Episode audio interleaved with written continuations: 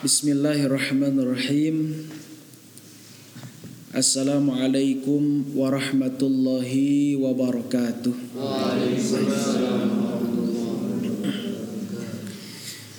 Bismillah Alhamdulillah.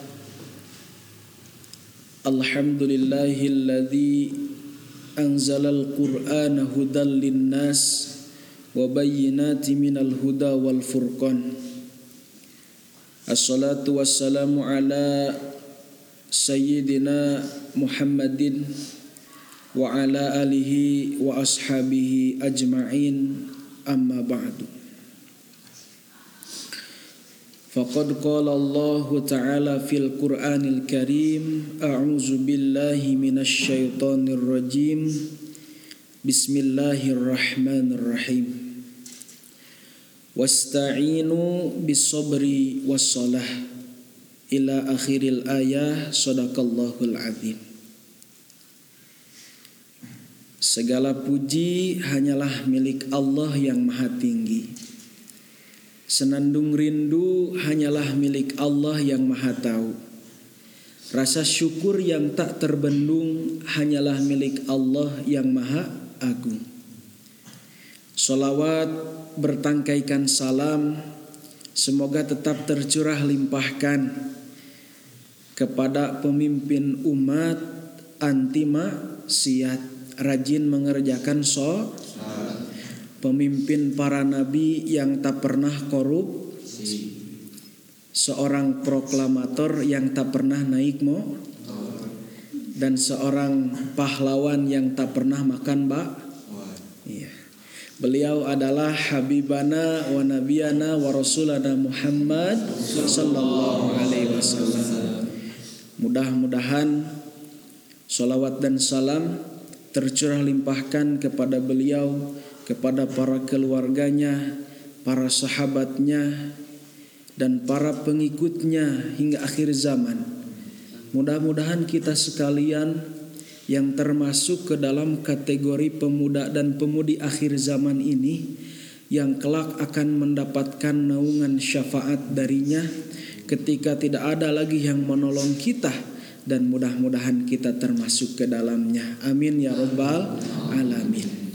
Karena sejatinya yang akan diberikan naungan oleh Allah Subhanahu wa taala di hari kiamat salah satunya adalah para pemuda para pemudi yang hatinya terpaut ke mas masjid dan mudah-mudahan yang hadir pada kesempatan kali ini termasuk ke dalam golongan tersebut dan kelak kita sekalian akan bersama-sama berkumpul dengan umat daripada baginda Rasulullah Sallallahu Alaihi Wasallam.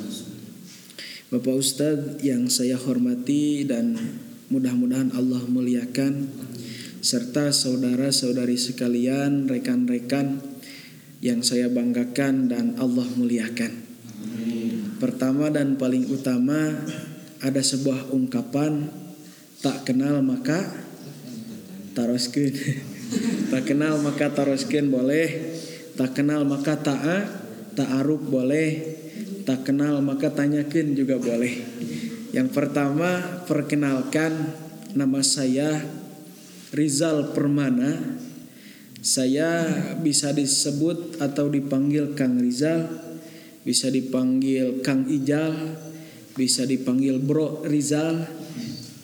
Tapi mohon jangan panggil saya Ustadz karena eh, mungkin belum pantas dan mohon sekali jangan panggil saya Om ya karena kalau menurut umur kita masih sebaya mungkin ya. Saya perkenalkan eh, usia baru 18 tahun, mungkin kemasannya saja yang lebih lebih kadaluarsa kemasannya. Dan saya baru lulus dari eh, SMA tahun ini, alhamdulillah. Dan perkenalkan, tadi nama saya siapa? Kang Kang Rizal. Mengapa saya berada di hadapan rekan-rekan sekalian pada malam hari ini? Karena gurunda saya tercinta Kang Ustadz Lukmanul Hakim sedang ada halangan tidak hadir pada kesempatan kali ini. Dan tadi sekitar pukul eh, ba'da maghrib Saya dihubungi oleh beliau, katanya disuruh mengisi kajian pemuda. Waduh, kata saya tuh ya. Kalau setara pemuda mungkin belum melakukan persiapan apa pun, langsung ngedadak. Saya langsung pergi ke sini tadi. Dan alhamdulillah qadarullah mungkin ini adalah takdir dari Allah Subhanahu wa taala untuk kita bertatap muka pada kesempatan kali ini.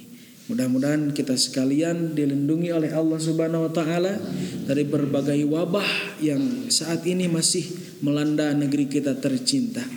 Dan mudah-mudahan berkumpulnya kita di malam hari ini para malaikat sedang menyaksikan kita di alam arsh dan mungkin sedang berada di sekitar kita. Dan mudah-mudahan kita dicatatkan sebagai amal kebaikan yang akan menolong kita kelak di hari akhir nanti. Amin ya Allah ya Rabbal alamin. Mungkin kalau untuk dikatakan sebagai penceramah, kalau untuk dikatakan sebagai dai, kalau untuk dikatakan sebagai pendakwah, saya belum pantas. Namun kiranya kita ini sebagai pemuda, kita berikan saja judul pada malam hari ini adalah sharing kita berbagi pengalaman dan tema yang telah disampaikan atau ditentukan oleh panitia adalah apa yang mesti dilakukan pemuda dan pemudi agar tidak terjerumus ke perbuatan maksiat seperti pergaulan bebas, miras dan narko, narkoba. Rekan-rekan sekalian yang dimuliakan Allah Subhanahu wa taala, sebelumnya saya mau bertanya nih kepada teman-teman sekalian. Kalau kita mendengar kata maksiat atau perbuatan dosa, apa yang terlintas di benak teman-teman sekalian? Coba dari laki-laki. Kalau kita berbicara dosa atau maksiat, apa yang Anda pikirkan? Mabuk. Mabuk. Ya boleh bebas bebas ya. Ini kebebasan pendapat. Dilindungi undang-undang. Apalagi mabok, terus zina, terus narkotika. Ada yang lainnya? Silakan. Enjoy saja sering kita ya. Apa dari ini yang cewek-cewek nih? Tadi mem membunuh ya, terus apa lagi? Kalau terlintas dosa Apalagi? Ada lagi? Gibah. Terus apa lagi? Ghosting. Ghosting. Ghosting ya. Terus apa lagi? Ada lagi? Nah, oke. Okay. Kalau kita simpulkan tadi ada yang bilang mabuk, kemudian zina, kemudian membunuh, kemudian apa tadi? Gibah. Itu semua adalah perbuatan yang tidak selaras dengan perbuatan kebaik atau bertolak belakang dengan hal kebenaran. Berarti segala sesuatu yang bertolak belakang dengan kebenaran yang disampaikan atau diisyaratkan oleh Allah, maka itu termasuk perbuatan do dosa. Seperti tadi mabuk, membunuh, zina dan lain sebagainya. Nah, pertanyaannya adalah ketika kita berbicara tentang pemuda dan pemudi yang sangat berkaitan erat dengan tadi yang dijelaskan bahwa dalam tema ini terjerumus ke perbuatan maksiatnya seperti pergaulan bebas, miras dan narkoba. Tadi sudah disebutkan oleh teman-teman sekalian. Kalau kita berbicara masa muda adalah masa yang penuh dengan romantika kehidupannya. Berawal dengan cinta, berawal dengan pergaulan antar sesama jenisnya atau dengan lawan jenisnya. Itu adalah sebuah fitrah yang Allah turunkan kepada manusia terutama para pemuda. Yang ketika masa muda itu sedang sedangnya bergejolak. Apa yang bergejolak adalah hawa nafsunya. Ini berhubungan dengan apa yang tadi kita bicarakan yaitu perbuatan dosa atau maksi maksiat. Nah, dan ini menjadi sebuah problematika di kalangan pemuda. Kalau kita berbicara tentang pergaulan bebas, contohnya seperti apa pergaulan bebas? Kalau tadi berzina sudah ada, oke, okay, itu termasuk pergaulan bebas. Terus apa lagi? Pergaulan bebas? Ada? Ada yang silakan kasih pendapat. Pergaulan bebas? Pacaran. Oke, okay, pacaran. Pacarannya, bobogohan cek bahasa namanya. Terus apa lagi? intinya pergaulan bebas itu bebas tidak ada aturan terus apa lagi berarti yang melanggar aturan apa oke ya.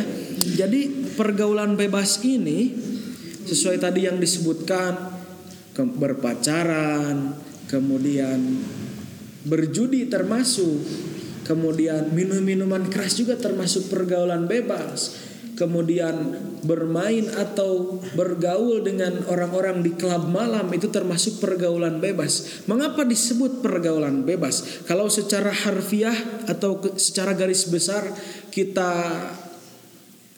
eh, artikan bahwa pergaulan bebas ini adalah pergaulan yang tidak memandang atu aturan. Makanya disebut bebas. Nah, pergaulan bebas ini berawal dari sebuah hal atau satu perkara. Apa itu yang tadi kita jelaskan? Adalah hawa naf, hawa nafsu. Mengapa hawa nafsu ini bisa menjerumuskan manusia ke arah pergaulan bebas, berzina, judi? Kalau kita berbicara pacaran itu tidak ada habisnya. Karena Allah menjelaskan dengan tegas, janganlah kalian mendekati zina. Allah bukan melarang janganlah kalian melakukan zina, tapi janganlah kalian mendekati zina. Ini berpacaran ini menjadi sebuah kontroversi di tengah kita. Apa hukumnya berpacaran? Kalau kita mengambil dari uh, daripada perintah Allah tersebut, maka yang dilarang oleh Allah adalah perbuatan yang mendekati zina berpacaran itu yang pertama ini ya itu berawalnya dari hawa nafsu.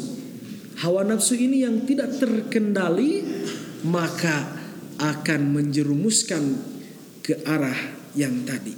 Mengapa Allah memerintahkan janganlah engkau dekati zina karena manusia banyak melakukan perbuatan yang mendekati zina. Hal atau zina itu sendiri dilakukan karena ada pemancingnya, karena ada perantaranya. Apa perantaranya? Itu tadi. Pertama pergaulan bebas, kemudian hidupnya tidak teratur dan lain sebagainya. Maka apa yang harus kita lakukan? Dan bahkan di dalam sebuah kitab kalau tidak salah Fawaidul Fawaid karya Ibnul Qayyim Al-Jauziyah disebutkan bahwa pokok-pokok atau inti daripada maksiat ini ada tiga perkara. Yakni bergantungnya hati kepada selain Allah. Apa yang pertama? Bergantungnya hati kepada selain Allah. Kemudian yang kedua adalah mengikuti hawa nafsu.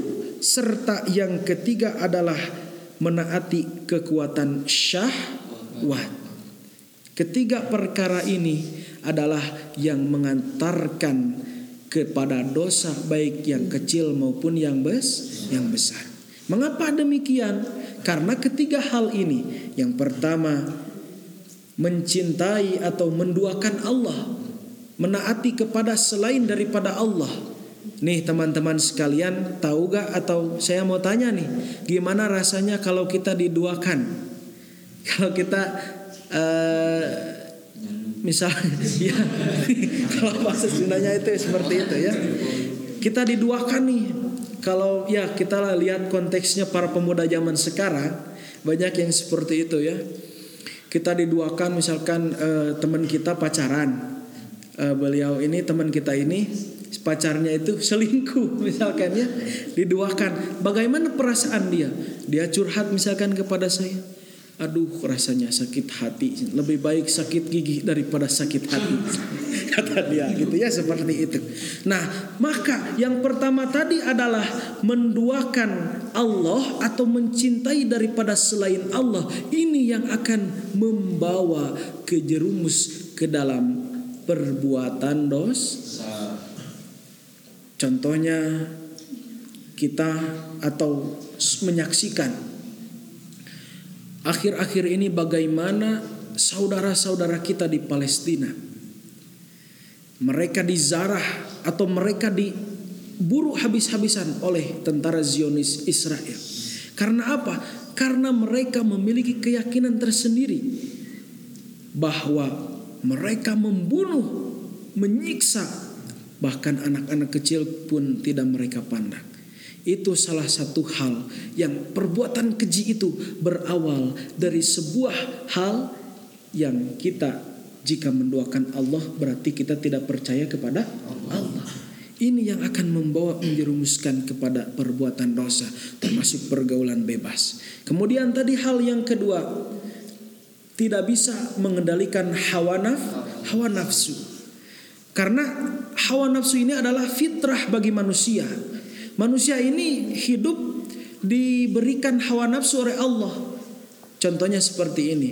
Kalau kita tidak diberikan hawa nafsu oleh Allah, kita tidak akan merasakan lapar. Kita tidak akan merasakan haus atau dahaga. Kita tidak akan merasakan yang namanya cinta kepada lawan jenis kita. Itu merupakan sebuah fitrah. Tapi pertanyaannya, mengapa hawa nafsu itu dapat menyerumuskan kita ke dalam dosa? Jawabannya adalah karena kita tidak bisa mengendalikannya dengan ba dengan baik. Fitrah yang diberikan oleh Allah ini harus baik-baik nih kita kendalikan, harus baik-baik nih kita jaga, harus baik-baik nih kita pelihara. Agar apa? Agar kita tidak terjerumus ke dalam perbuatan dos. Kemudian yang ketiga yang dijelaskan dalam tadi yaitu menaati syahwat. Nah, ini syahwat berhubungannya dengan zina atau hawa nafsunya ini bukan hanya hawa nafsu kepada dunia, tapi syahwat ini sangat sangat dahsyat apabila tidak bisa kita kendalikan. Mengapa demikian? Ada sebuah kisah nih, kisah yang sangat menarik. Seorang ahli maksiat Rasulullah ketika itu menjelaskan kepada para sahabatnya. Dalam keterangan dijelaskan ketika selepas melaksanakan sholat fardu. Rasulullah menceritakan nih kepada para sahabat. Kisah seorang manusia ahli maksiat. Namanya adalah Kifl atau Kifli. Nama dia adalah Kifli. Ada di sini namanya Kifli? Tidak ada ya. Namanya Kifli. Rasulullah menjelaskan, menceritakan kepada para sahabat bahwa dia ini adalah seorang ahli maksiat. Namun kenapa seorang ahli maksiat ini e, Rasulullah terangkan? Karena ahli maksiat ini adalah ahli maksiat yang masuk surga. Ini berhubungan dengan syahwat yang tadi. Mengapa e, kemudian Rasulullah men, apa Rasulullah melanjutkan ceritanya kepada para sahabat. Mengapa ya Rasulullah orang ini ahli maksiat, doyan sekali maksiat, kerjaannya sudah ah termasuk ahli maksiat lah. Tapi dia bisa mendapat ampunan Allah pada suatu hari. Ketika kifl, dia itu pekerjaannya itu mohon maaf ya ini tidak sopan. Pekerjaannya itu mohon maaf dia mencari wanita. Karena dia punya uang, banyak uang. Dia cari wanita untuk memu, apa memuaskan syahwatnya. Nah, pada hari itu dia bertemu dengan seorang wanita yang sangat membutuhkan uang pada saat itu. Kemudian si Kifl ini menawarkan uang itu kepada perempuan yang sedang membutuhkan itu. Kalau tidak salah dijelaskan dalam keterangan tersebut sebanyak 60 dinar. Kemudian diajaklah perempuan itu ke, eh, ke suatu ruangan untuk melakukan hal tersebut. Ketika itu wanita itu menangis. Pada saat akan melakukan, wanita itu menangis. Lalu seketika Kifl ini bertanya kepada wanita, "Kenapa engkau menangis?" Selama ini ketika aku mempunyai uang, menghabiskan uangku untuk memuaskan syahwatku, tidak ada perempuan yang menangis. Mereka tuh menikmati saja uang uang dari saya, misalkan kalau kata bahasa kita. Perempuan itu menangis kemudian berkata kepada kifel tersebut, saya tidak pernah melakukan hal ini. Kalau tidak terpaksa, saya tidak akan melakukan hal ini. Seketika pada saat itu, hatinya tersentuh dan Kifel itu memberikan uangnya kemudian meninggalkan daripada perempuan tersebut. Maka silakanlah engkau pergi bawa uang saya kalau menurut bahasa kita. Dan saya tidak akan melakukan perbuatan itu. Dan itu dia berjanji. Pada saat itu ketika dia melakukan atau berada dalam hal tersebut tidak berani melakukan kembali daripada perbuatan zina tersebut. Dan akhirnya ketika wafat menjadi orang yang mendapat ampunan dari Allah. Bahkan diceritakan langsung oleh Rasulullah Shallallahu Alaihi Wasallam kepada para sahabat para sahabat. Nah maka yang nomor tiga tadi syahwat itu harus senantiasa bisa kita kendalikan. Bagaimana tidak ada cara yang ampuh untuk mengendalikan syahwat yaitu dengan cara pernikahan ada yang sudah siap menikah di sini? Maka ketiga hal ini adalah sebuah perkara yang akan membawa dosa yang kecil maupun dosa yang bes yang besar. Rekan-rekan sekalian yang dimuliakan Allah Subhanahu wa taala, kemudian timbullah sebuah pertanyaan di benak kita bahwa bagaimana sih caranya kita terhindar dari hal-hal tersebut dan bagaimana sih caranya kita mengendalikan hawa nafsu kita mengendalikan agar kita tidak mencintai daripada selain Allah dan mengendalikan agar syahwat kita ini terkendali? Yang pertama adalah sadari bahwa Allah Maha melihat. 24 jam kalau kita berbicara tentang kehidupan kita saat ini virus corona ini sudah hampir 2 tahun mungkinnya melanda negara kita. Banyak orang-orang yang mati karena corona. Banyak orang-orang yang ber istilahnya berhamburan takut. Banyak orang-orang yang mencari tabung oksigen, yang mencari obat-obat dan lain sebagainya karena mereka takut terdampak oleh virus corona. Tapi sejatinya yang paling dekat dengan kita setiap 24 jam tidak ada detik yang terlewat. Siapa yang paling dekat dan selalu melihat kita adalah yang memiliki nyawa kita sendiri. Allah Subhanahu wa taala. Justru banyak melihat fenomena masjid-masjid ditutup, tempat-tempat peribadahan banyak yang tidak diaktifkan dan lain sebagainya. Ini merupakan sebuah peringatan bagi kita bahwa Allah itu setiap saat maha melihat kita. Jadi apa pun perkara yang kita lakukan bahwa Allah melihat kita. Kalau kita sudah sadar hal tersebut, maka ketika kita akan melakukan dosa, kita akan sadar oh bahwa Allah selalu melihat kita. Sadari bahwa Allah selalu melihat kita.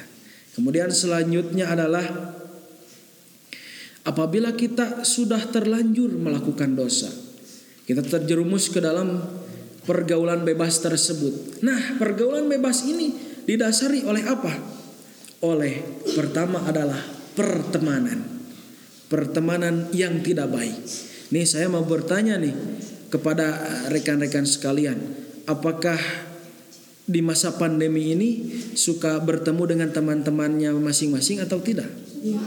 Atau di rumah masih di rumah masing-masing? Sudah main misalkan main bersama teman-teman di luar sudah? Tapi e, cakupannya di luar e, tempat tinggal teman-teman masing-masing. Misalkan main ke Lembang ke temen suka? di masa pandemi ini nah ini adalah salah satu faktor ketika pergaulan bebas ini terjadi adalah cara daripada memilih teman kita. Nih, bayangkan. Saya sudah yakin nih. Dan terlihat ini teman-teman yang duduknya eh, berdekatan ini sudah sangat akrab sekali mungkin ya. Sudah sahabat karibnya mungkin ya. Nah percayalah bahwa pergaulan bebas ini kita sharing ya. Pergaulan bebas ini berawal dari siapa? Dari teman kita. Dari teman ki teman kita. Maka pilihlah teman yang terba terbaik karena ih, ini sangat penting nih kita kita apa? Kita renungkan. Karena teman ini, teman-teman sekalian, bukan hanya di dunia kita akan bertemu. Nih ya, perhatikan. Bukan hanya di dunia kita akan bertemu. Bayangkan teman ini akan menolong kita. Ketika kita di dunia tidak pernah membaca Al-Quran, ketika kita di dunia tidak pernah bersolawat, ketika kita di dunia tidak pernah beribadah kepada Allah, dan pada hari itu kita mencari pertolongan, mencari syafaat Al-Quran. Al-Quran menjauh dari kita, mencari syafaat daripada baginda Rasul. Rasulullah dan umatnya tidak mengakui kita. Kita mencari pertolongan ke mana saja tidak ada. Pada saat itu ada teman kita yang mungkin tidak pernah melakukan dosa atau selalu senantiasa berbuat kebaikan. Dan ditetapkanlah oleh Allah teman kita tersebut ke dalam surganya maka ketika hal tersebut teman kita nih dapat menolong kita daripada terjerumusnya kita ke dalam api neraka Fa'asbahtum binikmati ikhwana. Dan ketika mereka masuk ke dalam jurang neraka, mereka akan mendapatkan nikmat. Fa'asbahtum binikmati ikhwana. Nikmat daripada saudara-saudaranya. Siapa saudara-saudaranya? Teman yang ketika di dunia selalu mengajak kepada kebaikan. Ingat ini. Selalu mengajak kepada kebaikan. Maka kalau kita berbicara tentang terjerumus ke dalam pergaulan bebas, carilah teman yang terbaik di dunia ini. Karena akan menjadi syafaat, kelak akan menjadi penolong kita ketika tidak ada lagi yang menolong kita. Maka ini sangat sangat saya sangat serius ini kepada teman-teman sekalian. Apabila nanti teman-teman sekalian masuk surga, Nih, apabila nanti teman-teman sekalian masuk surga dan tidak melihat Rizal berada di surga itu, tolong mintakan kepada Allah bahwa malam ini saya berada di depan-depan teman teman-teman sekalian untuk bersama-sama mengajak kepada hal kebaikan. Dan mudah-mudahan kita akan bertemu kembali kelak bukan hanya di dunia dan mudah-mudahan kita bisa bersama di surganya Allah Subhanahu wa taala. Karena teman ini adalah yang paling terbaik di dunia akan kelak menolong kita ketika tidak akan ada lagi pertolongan. Maka pilihlah teman-teman terbaikmu dan jangan sia-siakan teman-teman yang selalu mengajak kepada kebaikan Ketika kita mengajak kepada kebaikan, teman kita bilang, "Ah, lu mah alim lu." Ya udah, ikut aja sama gue, main ke sana. alim lu. Ya udah, yuk kita ke masjid aja, yuk kita ngaji, kita ngaji. Ah, apaan ngaji? Mending kita mabar aja kuy. Nah, ketika nanti disebutkan dan dimintakan ampunan kepada Allah dan mudah-mudahan teman ini akan menjadi penolong kita. Maka kuncinya adalah agar tidak terjemus kepada pergaulan bebas yang satu adalah cari teman ter terbaik yang dapat mengajak kepada jalan kebaik kebaikan. Kemudian yang kedua adalah ketika sudah memiliki teman terbaik jangan sampai sia-siakan, jangan sampai dilepaskan. Yang kedua adalah perbanyak perdalam ilmu agama. Ini sangat penting agar kita tidak terjerumus kepada pergaulan bebas. Karena pada hakikatnya apabila kita sudah mengetahui hukumnya dan kita sudah mengetahui daripada apa yang ada di dalamnya, kita tidak akan melakukan hal tersebut karena kita sudah tahu ini hukumnya seperti apa. Maka yang kedua adalah perdalamlah ilmu agama. Kemudian yang ketiga adalah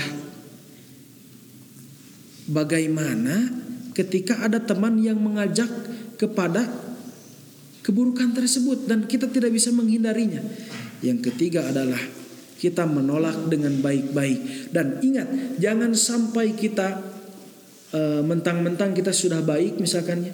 jangan sampai memandang teman kita yang belum kita ajak ini hina karena belum tentu kita yang baik menurut kita kita belum tentu baik di hadapan Allah maka kuncinya jangan sepelekan teman kita yang belum mengikuti jejak kita ke hal yang lebih baik, tapi justru ajaklah dengan lemah lembut dan dengan bertahap secara bertahap. Ini akan menghindarkan kita dari yang namanya pergaulan bebas. Karena pergaulan bebas ini luas akan merembet lagi ke hal yang tadi seperti minum-minuman keras, kemudian narkoba. Narkoba itu singkatan dari apa? Aduh. narkotika dan, narkotika dan obat-obatan terlarang itu ya narkoba itu. Nah, jadi pergaulan bebas ini sangat berpengaruh kepada minum-minuman keras dan narkoba. Dan mengapa ini terjadi kepada kalangan pemuda? Kalau tadi kata Pak Ustadz, dan ini mah banyaknya di kalangan pemuda karena di Eh, kalangan yang tua itu sudah jarang yang minum minuman keras, kemudian narkoba dan lain sebagainya dan pergaulan bebas intinya. Itu banyak terjadi di kalangan pemu pemuda. Mengapa hal ini terjadi? Kalau kata bahasa Sunda mah masa muda teh ya, kermejehna lagi kalau tadi lagi bergejolak antara hawa nafsu dan syahwat itu. Karena hakikatnya hawa nafsu itu tidak akan ada puasnya dunia itu. Kita sudah punya handphone misalkan mereknya uh, Xiaomi pengen beli Realme. Sudah punya Realme pengen beli iPhone. Sudah punya iPhone ah pokoknya motor oke. Okay. sudah punya Vario pengen beli Nmax. Sudah pengen punya Nmax pengen beli mobil. Ah itu karena dunia itu tidak ada pu puasnya tidak ada ba batasnya karena apabila kita mengikuti hawa nafsu tidak akan ada ha habisnya Nah, ini terjadi karena tidak bisa mengendalikan hawa nafsu. Jadi, pergaulan bebas itu intinya adalah miras, narkoba dan lain sebagainya intinya adalah karena tidak bisa mengendalikan hawa nafsu. Lalu bagaimana cara menanggulangi hal tersebut? Mengendalikan hawa nafsu, menjauhi perbuatan dosa, ada rumusnya. Apa rumusnya? rumusnya adalah STMJ apa? Tuh dua tiga. STMJ apa itu STMJ susut telur madu jahe. Ada sholat terus maksiat? Jalan, jalan. ini mah bukan. Sebaliknya STMJ yang baik. Bukan susut telur madu jahenya. Itu mah mantap bukan nama tapi tak ayah ayah dia STMJ S yang pertama sadari bahwa dalam hidup kita Allah Maha maka kita tidak akan melakukan perbuatan dosa maka kita tidak akan melakukan perbuatan maksiat termasuk pergaulan bebas. Es yang pertama tadi apa? Sadari bahwa Allah terus yang kedua T. T-nya apa? Taubatan nasuha. Apa ya T yang kedua? Taubatan nasuha kalau kita sudah melakukan dosa, maka taubatan nasuh. Artinya adalah taubat dengan sebenar-benarnya taubat dan tidak akan mengulangi lagi perbuatan do dosa. Mengapa manusia itu selalu mengulang dosa? Karena fitrah. Al insanu mahalul khotawan nisya. Bahwa manusia itu tempatnya salah dan do dosa. Maka sebaik-baiknya pendosa adalah yang selalu bertaubat. Taubatan nasuha Artinya sadari bahwa Allah Maha melihat kemudian taubatan nasuha berjanji untuk tidak mengulanginya lagi. Kemudian STM-nya adalah memperbanyak amal soleh. M-nya adalah memperbanyak amal soleh. Dan amal soleh itu salah satunya adalah dengan beristighfar. Sudah bertaubat, maka langkah selanjutnya adalah memperbanyak amal soleh. Apabila kita sibukkan diri kita dengan amal soleh, maka tidak akan ada celah bagi syaitan masuk ke dalam kita untuk menyerumuskan kita ke dalam perbuatan do, dosa. Kemudian dan yang paling pertama amal soleh yang harus kita lakukan adalah membaca istighfar. Maka marilah kita sama-sama nih, yuk kita baca istighfar sama-sama ya. Saya pimpin. Astaghfirullah Rabbal baraya Astaghfirullah Minal khataya Astaghfirullah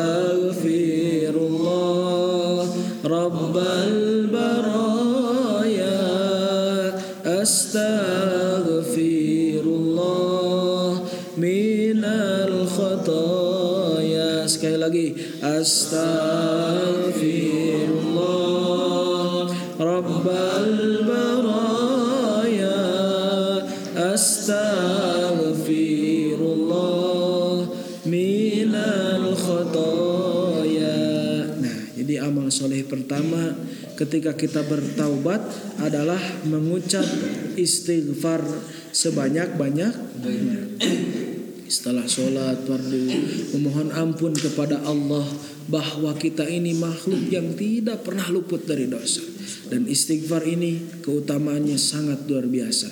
Mudah-mudahan dengan istighfar yang barusan kita baca dosa-dosa baik yang kita sadari maupun yang tidak kita sadari mudah-mudahan diampuni oleh Allah Subhanahu wa taala. Ya kemudian STM J-nya. Apa J-nya jangan mengulangi lagi perbuatan dosa. Sebisa mungkin jangan mengulangi lagi perbuatan dosa.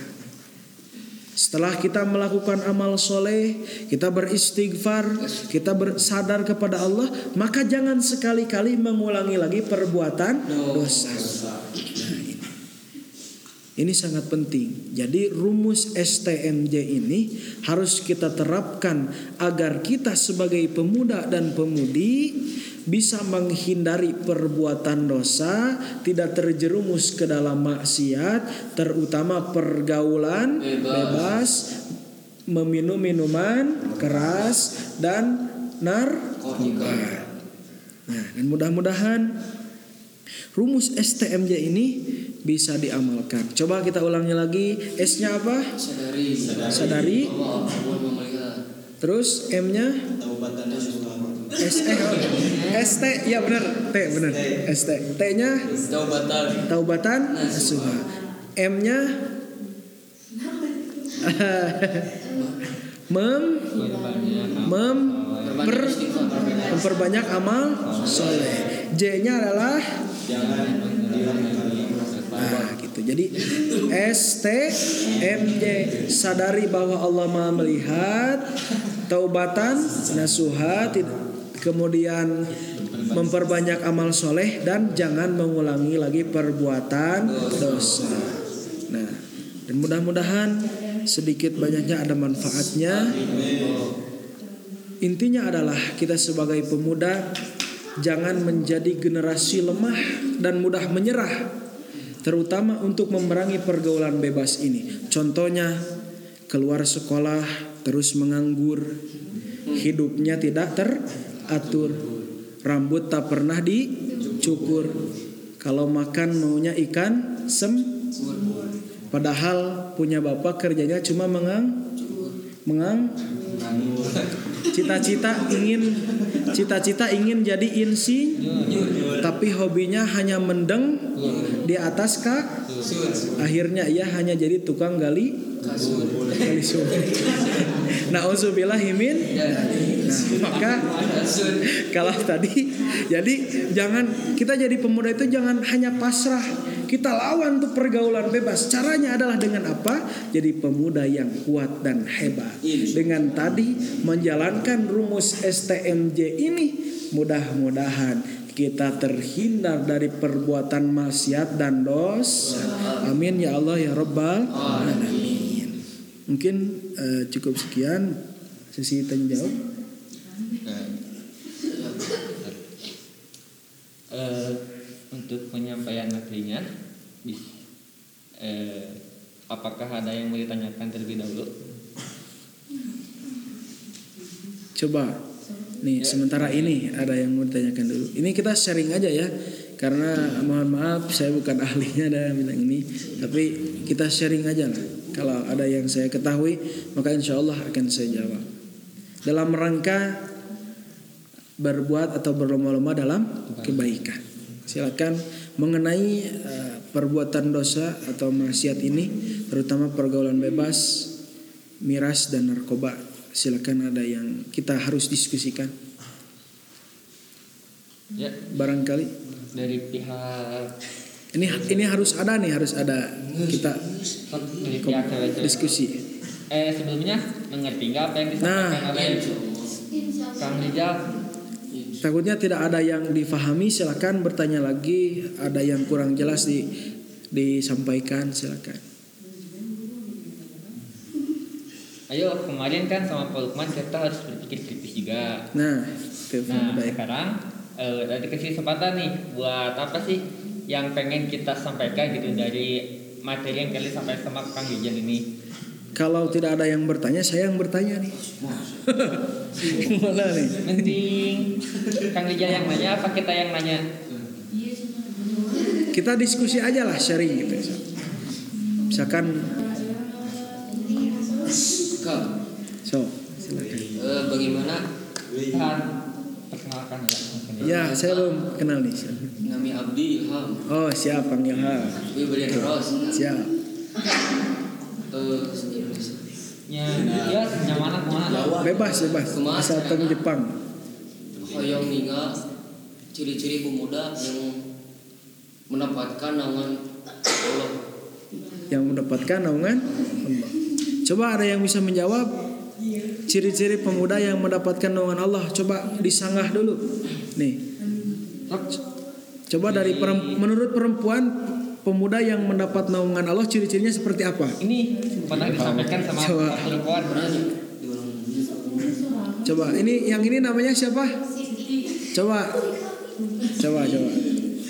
Menurut eh, Kasiti, pemuda yang mendapatkan pemuda yang mendapatkan naungan Allah itu seperti apa ciri-cirinya? Menurut pendapat pribadi saja. Silakan.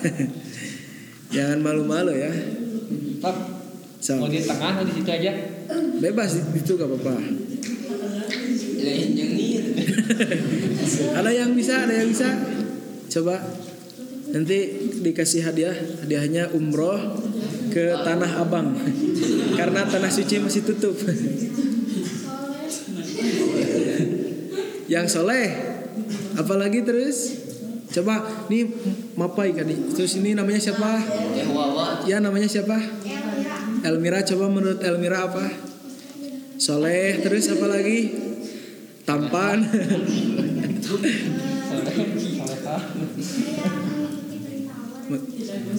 Menjauh, menjauhi larangannya. Oke. Terus ini siapa namanya? Siapa? Namanya. Oke. Menurut eh, Kawawa apa? Silakan. Pemuda yang akan mendapatkan naungan Allah itu ciri-cirinya seperti apa sih tadi? Kalau menurut Siti Soleh, menurut Elmira menjalankan perintah Allah dan menjauhi larangannya. Terus kalau menurut Wawa tajir apa? Bebas ini asal.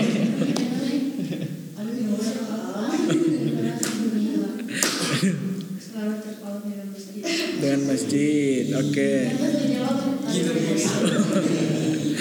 Si- namanya siapa yang tadi?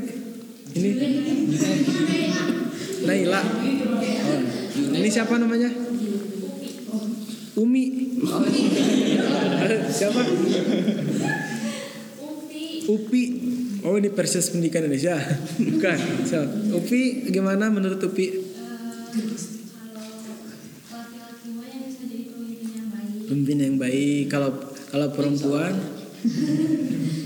jadi istri yang soleha gitu. Oke. Terus siapa namanya? Ini siapa?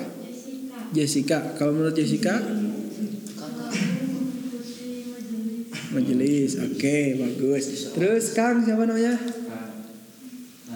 Kang Nandi gimana menurut Kang Nandi? Orang yang akan mendapat naungan berbuat kebaikan sesuai dengan eh, porsinya Oh, berbuat kebaikan sebenarnya tugas pokok dan fungsinya. Eh, ini organisasi ya. So, apa? Wes. Nih kalau mau cari kriteria yang sabar dan baik hati nih Kang Ilham harus sabar dan baik hati ya. Siap sih katanya. Ini namanya Akang siapa? Kang Diki. Menurut Kang Diki ini apa nih? Hmm? Akhlaknya baik. Oke bagus. Ini siapa namanya? Sabi. Oh, Kang Adi. Siap. Menurut Kang Adi apa? Ciri-cirinya nih.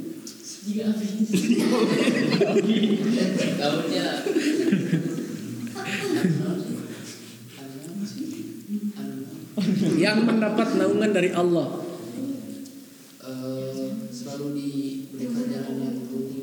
Jangan yang lurus. Terus ini makan yang bertanya ya. ini siapa namanya? iya Namanya salah. Mana Nami Nami? namanya Abdi Randika Oh, Kang Randika bagus namanya. Eh, apa menurut Kang Randika anu anu anu na- mendapat ciri-ciri orang yang mendapatkan BLT bukan BLT mendapatkan naungan dari Allah. Naungan dari Allah Ciri-cirinya orangnya seperti apa? lah sebelum kita ya jawaban Silakan. Yang dijawab. Eh, bisa Al-Quran bisa membaca Al-Quran. Menurut Akang apa? Namanya siapa nih Teh? Dito. Kang Dito. eh, untuk ciri-ciri pemuda yang yang dapat naungan dari Allah ya eh, dari saya pribadi yang bisa membawa pengaruh baik kepada lingkungan sekitarnya dan bermanfaat bagi lingkungan sekitar. Jelas ya.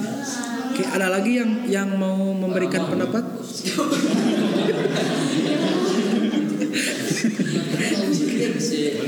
Oke. Ciri daripada pemuda yang akan mendapat Naungan naungan oleh Allah. Kalau di dalam hadisnya itu dijelaskan bahwa pemuda yang akan mendapatkan naungan daripada Allah adalah pemuda yang hatinya terpaut ke masjid. Tapi hal yang tadi dijelaskan itu semua berada dalam hal tersebut. Mengapa? Bayangkan seorang pemuda yang terpaut hatinya ke masjid pasti orangnya baik.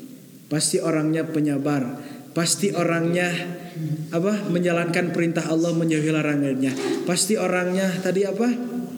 akhlaknya baik, pasti orangnya suka membaca Al-Qur'an, pasti orangnya bermanfaat bagi orang lain. Nah, pertanyaannya adalah bagaimana agar hal tersebut bisa dilaksanakan? Ciri-cirinya tadi sudah dijelaskan semua itu adalah benar karena yang terpaut hatinya ke dalam masjid pasti seluruh sifat itu ada di dalam dirinya. Itu ya. Pertanyaannya adalah bagaimana cara menjalankannya. Dia menjalankan seluruh hal tersebut yang tadi, yang tadi disebutkan teman-teman hanya di masjid saja. Gimana kalau seperti itu? Dia baik hatinya hanya di masjid saja, sabarnya hanya di masjid saja. Kalau di luar dia marah-marah, dia sering ngomongin orang lain. Kalau di luar akhlaknya buruk, kalau di luar membaca Al-Qur'an hanya di masjid saja misalkan. Di luar larangan Allah dilakukan. Nah, ini adalah merupakan sebuah fenomena bahwa ketika yang dikategorikan pemuda yang akan mendapatkan naungan adalah setiap saatnya, bukan hanya di masjid saja, setiap saatnya hatinya terpatah.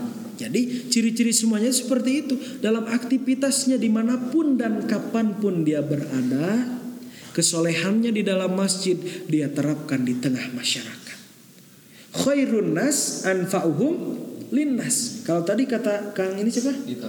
Kang Dito bermanfaat bagi yang lain maka di masjid bermanfaat bagi orang lain mengajak para remaja untuk mengaji di luar pun sama bermanfaat bagi masyarakat contohnya membantu masyarakat ini akan masuk ke dalam kategori khairun nas anfa'uhum linnas kata Rasul sebaik-baiknya manusia adalah yang memberikan manfaat kepada manusia yang lain jadi pemuda yang akan mendapatkan naungan itu adalah hatinya selalu terpaut kepada Allah kapan pun dan di di mana pun. Itu ya. Kalau kita tadi dibicarakan bagaimana kalau solehnya hanya di masjid saja. Nah itu lain lagi. Jadi terapkanlah kebaikan kita di mana pun dan kapan pun kita berada. Sekalipun nyawa taruhan kita, kita harus tetap berada dalam jalan kebe kebenaran. Silakan ada lagi yang bertanya. Sudah jelas Kang Ilham? Jadi intinya apa? Semua itu benar. Jadi ciri-cirinya adalah hatinya selalu terpaut kepada Allah. Dia takut melakukan dosa dan bersemangat dalam melakukan keba kebaikan. Itulah ciri-ciri pemuda yang akan mendapatkan naungan oleh Allah di hari akhir nanti. Silakan ada yang bertanya Ya, dari pihak cewek-cewek dari pihak CPW ini. Silakan kita diskusi aja nih. Kalau misalkan ada yang memberikan pendapat yang barusan boleh, Mangga, silakan. Apalagi ini tentang seputar pemuda nih. Biar biar ini saya sengaja biar diskusi kita lebih panjang. apa aja bebas. Silakan bebas bebas bebas. Masalah perjodohan juga pertanyaannya bebas. Tentang pergaulan bebas nih di masa-masa sekarang contohnya seperti apa misalkan mau ditanyakan atau misalkan saya bertanya aja nih ke teman-teman sekalian. Bertanya aja. Oh, siap. Nih, saya mau bertanya nih ya kepada teman ini mah bukan masalah soal menyi- menyinggung dulu agama tidak, tapi aktivitas kita sehari-hari. Contohnya nih teman-teman, perhatikan nih. Ketika kita punya teman, kemudian contohnya satu saja. Ini adalah yang ini adalah hal yang mempengaruhi kehidupan para remaja pada zaman ini. Setuju atau tidak? Bangun tidur yang dicek, mau makan yang dicek, sudah keluar dari toilet, udah mandi mau yang dicek, udah sholat yang dicek, sebelum sholat yang dicek. Kita jujur nih, bisa lepas ke dari ini sehari? Bisa? Aslinya. Asli. Nih kalau setiap hari suka pegang HP nggak? Suka. Suka ya. Jadi ini adalah udah menjadi intinya konsumsi publik yang sudah menjadi kebutuhan sehari-hari terutama para remaja. Pertanyaan dari saya adalah bagaimana cara mengendalikan ini agar tidak terjerumus ke pergaulan bebas. Coba ada yang berikan pendapat ya? ini adalah alat yang menja- atau kita bisa katakan kata yang kejamnya adalah alat yang menjajah generasi Z ini. Nih, bagaimana cara kita mengendalikan ini agar tidak terjerumus ke pergaulan bebas? Karena si ini nih benda ini memuat banyak hal. Sedikit pun ada iklan misalkan nih mohon maaf ya laki-laki. Ada iklan yang eh, mengundang sesuatu pada laki-laki. Alah ditinggali lebar ditinggali misalkan sekarang ada seperti itu. Nah hal ini adalah terjadi pada benda ini. Karena pergaulan bebas sekarang berawal dari seperti ini. Maka silakan ada yang bisa menjawab bagaimana cara mengendalikan gadget atau perkembangan zaman sekarang ini agar tidak terjerumus kepada pergaulan bebas. Silakan berikan pendapat kita diskusi. Coba dari laki-laki. So, eh, iya mengikuti eh, seperti organisasi gitu. Jadi main HP-nya dijarang oh jadi organisasi supaya main HP-nya jarang. Tapi kalau di organisasi ada grup WA gak? Boleh, bagus, udah bagus bisa memberikan pendapat. Yang lain coba ini sem- harus semuanya harus memberikan pendapat lagi. Coba Kang Ilham tinggalkan tinggalkan. langsung ilmi pesantren Oke. Telepon. Tinggalkan terus masuk pesantren. Handphonenya simpan di rumah. Oke. makan Kalau pulang dari pondok mau main HP gak? oh, Main. Oke. jarang Eh, sebenarnya kita bisa mengendalikan eh, kita untuk tidak terpaut kepada gadget terus ya dengan cara kita mengorganisir gitu ya eh, setiap apa yang kita lakuin itu jangan selalu terpaut dengan apa misalkan untuk eh, kita nih misalkan untuk menonton sebuah film nih, kita nggak bisa nggak seharusnya bisa nonton di HP kita bisa nonton di televisi apa pun itu maupun kita- kalau di televisi filmnya film, filmnya monoton juga kita bisa beli kaset lah untuk bisa beli DVD juga nah juga yang Jadi kita- intinya diorganisir gitu ya. Ya. Oke. Silakan Kang Randika. Iya. Bijen pak. Sok atuh ka di bikin kami. Pi- Dibuang gitu, hand- ininya dibuang handphonenya. Bukan dipijen jadi nggak ada ya. Kang Diki eh Dikinya. Kang Diki coba menurut Kang Diki tidak berlebihan. Seperlunya saja. Kang saya aduh nanti Kang Nandi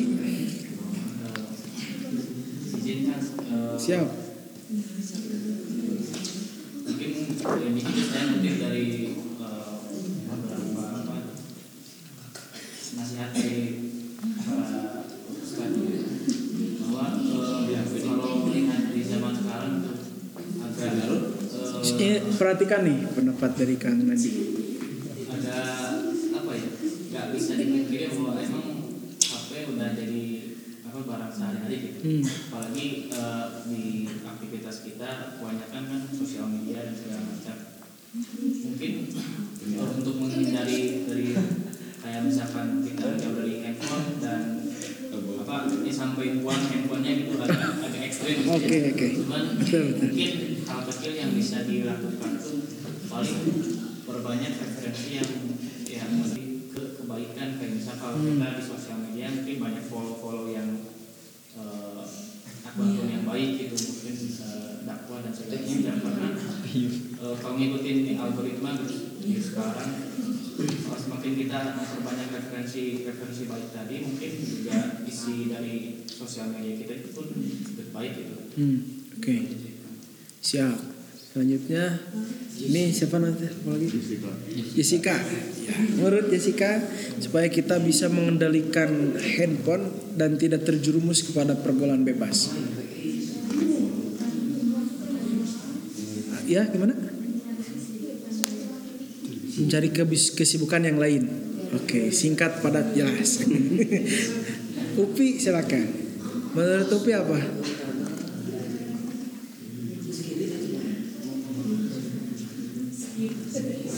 Gimana gimana? Asli gak bisa jawab. Bebas bebas. Ini nih sudah kelihatan sangat tergantung sekali kepada handphone nih. Jadi tidak bisa tidak bisa berpisah dengan kekasih tercintanya. Coba pendapat aja ini mah bebas. Pendapat menurut Naila gimana? Ingat sekarang Naila ya. Naila.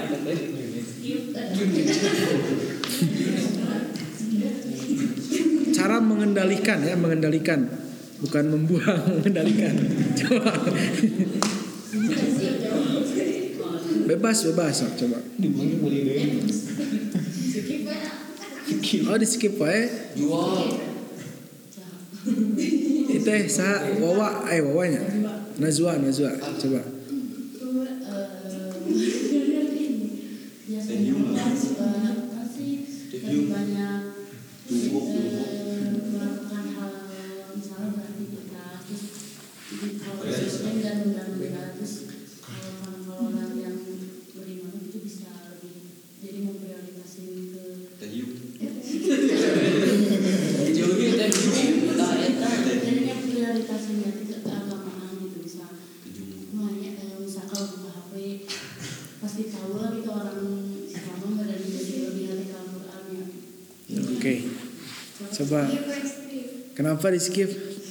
Banyak orang. Coba eh, Siti Siti. Dia pemuja.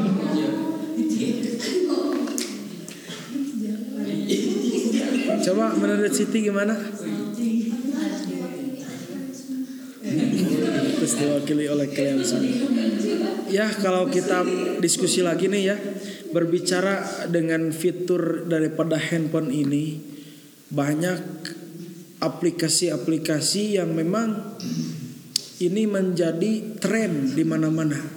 Contohnya aplikasi TikTok ya seperti itu. Kalau dulu itu zaman dulu TikTok itu di Lebuan, kalau zaman sekarang TikTok itu di Jogetan. Jadi perbedaannya seperti itu. Ini fitur aplikasi hak aplikasi tersebut dan lain sebagainya. Apalagi nih teman-teman sekalian di masa pandemi ini setuju gak gak bisa lepas dari ini. Karena belajar semuanya di sini. Kalau tanpa handphone kita tidak bisa belajar. Betul atau tidak? Nah pertanyaan tadi saya bagaimana cara mengendalikan handphone ini agar tidak terjerumus kepada perbuatan dosa dan pergaulan bebas? Tadi semua ah, sudah bagus jawabannya. Ada yang menjawab mencari referensi yang bagus, ada yang menjawab mensibukkan dengan aktivitas yang baik dan pun ada pun yang menjawab membuang handphonenya ada ya. Nah, tapi apa pun perkaranya itu bagaimana kita menyikapinya. Kita punya handphone, kalau kita menyikapinya dengan berlebihan, pasti kita akan kecandu. Tidak ada yang melarang kita memegang handphone sehari lima kali tapi asalkan tidak berle kita punya motor. Kalau kita berlebihan kebut-kebutan kemudian tikung-tikungan akhirnya terjadi tabrakan. Karena itu melakukan hal yang berle tidak ada yang melarang kita menaik motor. Tapi janganlah melakukan sesuatu perkara atau hal yang berlebihan. Semua perkara termasuk cara mengendalikan ini. Kuncinya hanya satu adalah jangan berlebihan. Gunakan sewajar. Tapi kalau untuk ibadah berlebih-lebihanlah dalam ibadah. Jadi kuncinya itu Semuanya tadi sudah menjurus dari melakukan referensi yang baik, melakukan aktivitas yang baik itu tandanya adalah jangan berlebihan memakai perkembangan zaman ini. Contohnya karena ini terutama kaum akhwat atau perempuan nih dengarkan. Perempuan ini merupakan fitnah terbesar di dunia untuk laki-laki. Mengapa demikian? Bayangkan, bayangkan nih aplikasi yang tadi saya sebutkan ketika banyak wanita yang mengumbar auratnya berjoget riak di depan kamera. Dengan mengumbar-ngumbar daripada anggota tubuhnya itu mengundang syahwat daripada laki laki-laki. Maka perbuatan dosa daripada laki-laki itu pertama sumbernya diantar oleh siapa? Oleh? Oleh perempuan. Karena itulah hal yang sangat berlebih. Jadi Allah tidak menyukai hal yang berlebih. Bahkan Rasul juga bersabda, makanlah sebelum lapar, berhentilah sebelum kenyang. kenyang. Karena Rasul memerintahkan kepada kita janganlah berlebih. Paham semuanya? Insya Allah. Jadi intinya apa pun yang akan menjerumuskan kita ke dalam lembah pergaulan bebas adalah karena kita menyikapi perkaranya dengan hal yang berlebihan. Memang betul tidak bisa dipungkiri bahwa handphone ini yang akan membawa kita. Coba bayangkan kalau ketika kita diskusi seperti ini, kita memegang handphone, pasti ada yang single-single ngobrol. Tapi kalau kita ngobrolnya bawa handphone masing-masing, pasti ngobrolnya gini. Naon eh, iya pak, rencangan di dia.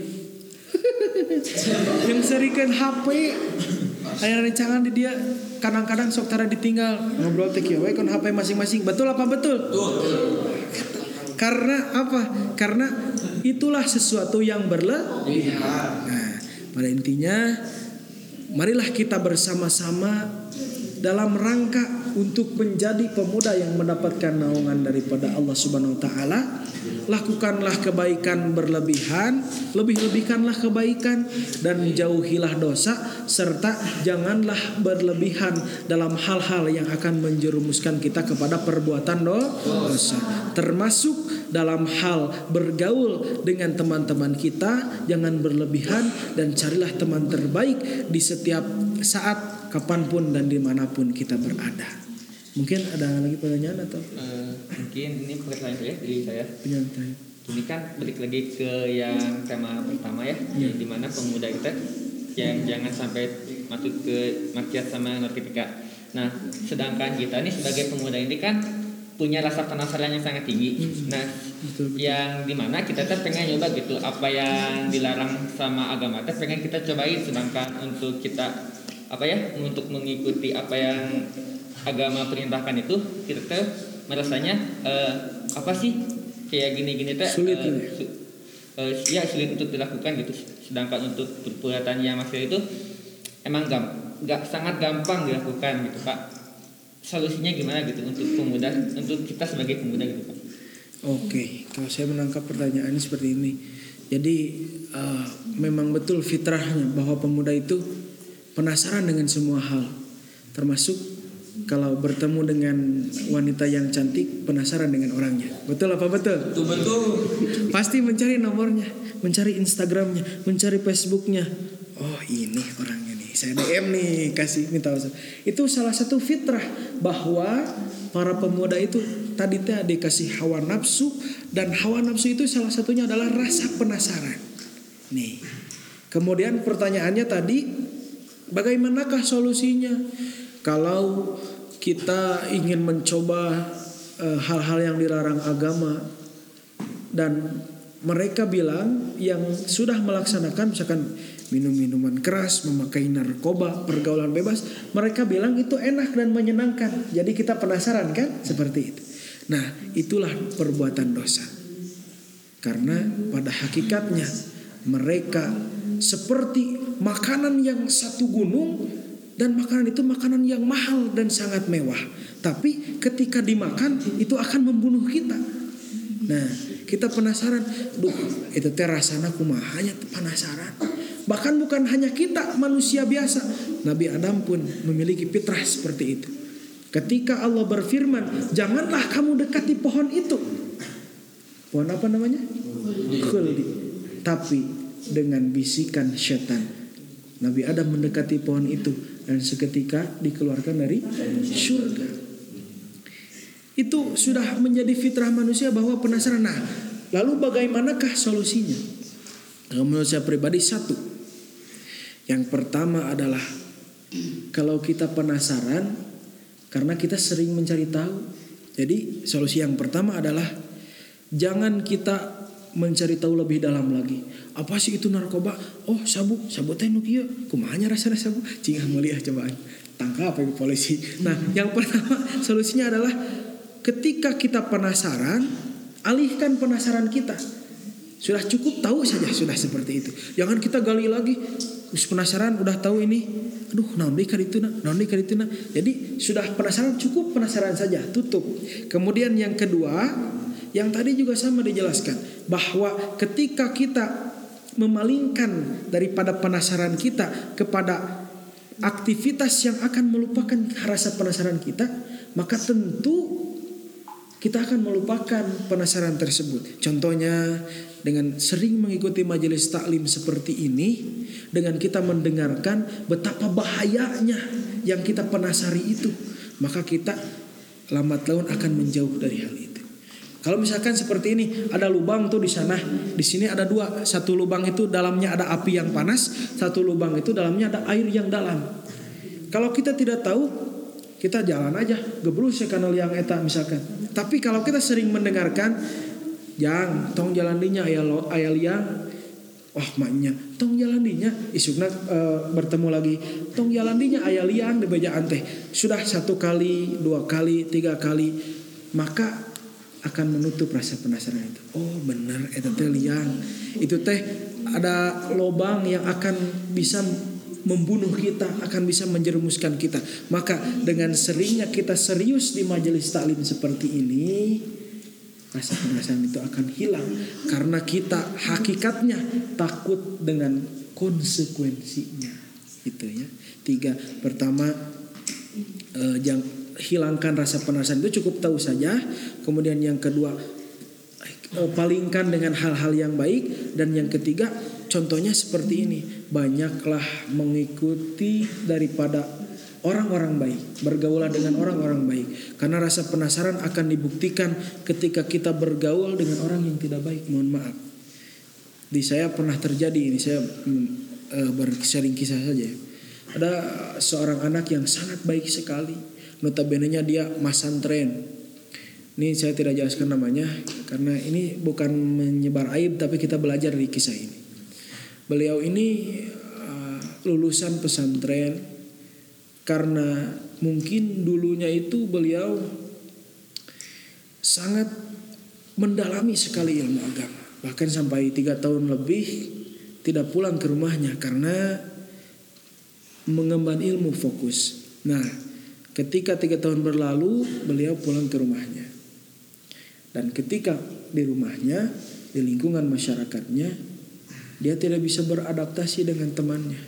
Maksudnya adalah di lingkungan masyarakat tersebut sudah terkenal bahwa kehidupannya seperti ini. Jadi dalam kata lain seperti ini itu banyak keburukannya. Mulai dari berjudi, nauzubillah min dalik, miras sudah menjadi kebiasaan dan lain sebagainya. Kalau itulah terjerumus dalam hal jahiliyah. Kemudian ketika beliau ini tiga tahun mengemban ilmu dan bergaul dengan orang yang salah, maka perjalanan yang ia lakukan jauh sekali sia-sia dan ia terjerumus ke dalam hal seperti itu. Maka kita tinggal memilih husnul khatimah atau su'ul khatimah, akhir yang baik atau akhir yang buruk. Bisa jadi kita yang awalnya buruk berakhir baik, tapi sebisa mungkin awal baik berakhir baik dan tentunya akan selalu bahagia karena berada dalam rahmat dan pertolongan Allah Subhanahu wa taala.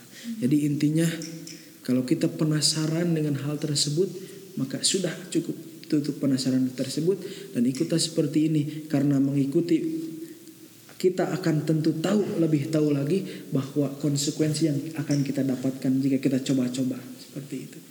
Mungkin sudah pahami atau kurang jelas? Eh, sudah dipahami. Oke, ada lagi? Eh, cukup apa mau ada yang ditanya lagi? cukup Oke, eh, Cukup. mungkin dirasa cukup ya.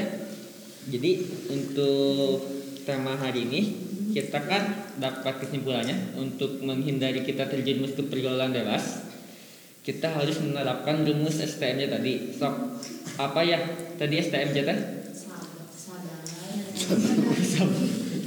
Sadar. Sadar apa? Sadar apa dulu? Sadar apa? Entar, ulang ulang lagi sadari, apa? Sadari bahwa terus terus M-nya Oke, terus J-nya Oke. Ya, Mudah-mudahan bisa mengamalkan ya semuanya. ya. Mungkin eh, materi yang disampaikan oleh Kang Rijal bisa sampai kepada kita dan bermanfaat bagi lingkungan kita Amin. dan bisa dimanfaatkan oleh kita untuk disebarluaskan di masyarakat kita Eh, untuk untuknya silakan Kang Rijal untuk mungkin doa majelis. Bismillahirrahmanirrahim. Mungkin sekian yang dapat disampaikan dan Pak Ustadz mohon maaf apabila ada beberapa kata kesalahan. Mudah-mudahan kesalahan diampuni oleh Allah Subhanahu wa taala dan apa yang disampaikan kesalahan itu mutlak daripada kebodohan, kesalahan kalapan diri saya sendiri dan kebenaran mudah-mudahan kebenarannya tidak jauh dari kebenaran yang Allah perintahkan kepada kita. Mudah-mudahan menjadi amal soleh untuk kebaikan kita dan menjadi amalan yang akan dicatat oleh Allah Subhanahu wa taala. Amin ya Allah ya rabbal alamin. Kita berdoa mudah-mudahan kita sebagai pemuda hati kita diistiqomahkan oleh Allah dalam jalan kebenaran dijauhkan dihindarkan dalam perbuatan dosa dan maksiat termasuk pergaulan bebas janganlah sekali-kali saya berpesan mencoba-coba hal itu karena konsekuensinya adalah akan menyesal seumur hidup kita. Maka marilah kita bersama-sama tundukkan kepala kita, hadirkan Allah dalam hati kita. Kita memohon ampun kepada Allah terlebih dahulu. Mudah-mudahan seluruh dosa kita diampuni oleh Allah Subhanahu wa taala dan ke depan kita menjadi pribadi yang lebih baik lagi. أعوذ بالله من الشيطان الرجيم اللهم صل على سيدنا محمد وبارك وسلم آمين بسم الله الرحمن الرحيم الحمد لله رب العالمين حمدا شاكرين حمدا ناعمين حمدا ناعمين حمدا يوافي نعمه ويكافي مزيدا يا ربنا لك الحمد كما ينبغي لزلال وزك الكريم وعظيم سلطانك اللهم صل على سيدنا محمد وعلى آل سيدنا محمد اللهم اغفر لنا ذنوبنا ولوالدي ولمشايخنا walidayya wa li masyayikhina wa lil mu'minin wal mu'minat wal muslimin wal muslimat al ahya'i minhum wal amwat wa tabi' bainana wa baina bil khairat. Rabbighfir warham wa anta khairur rahimin.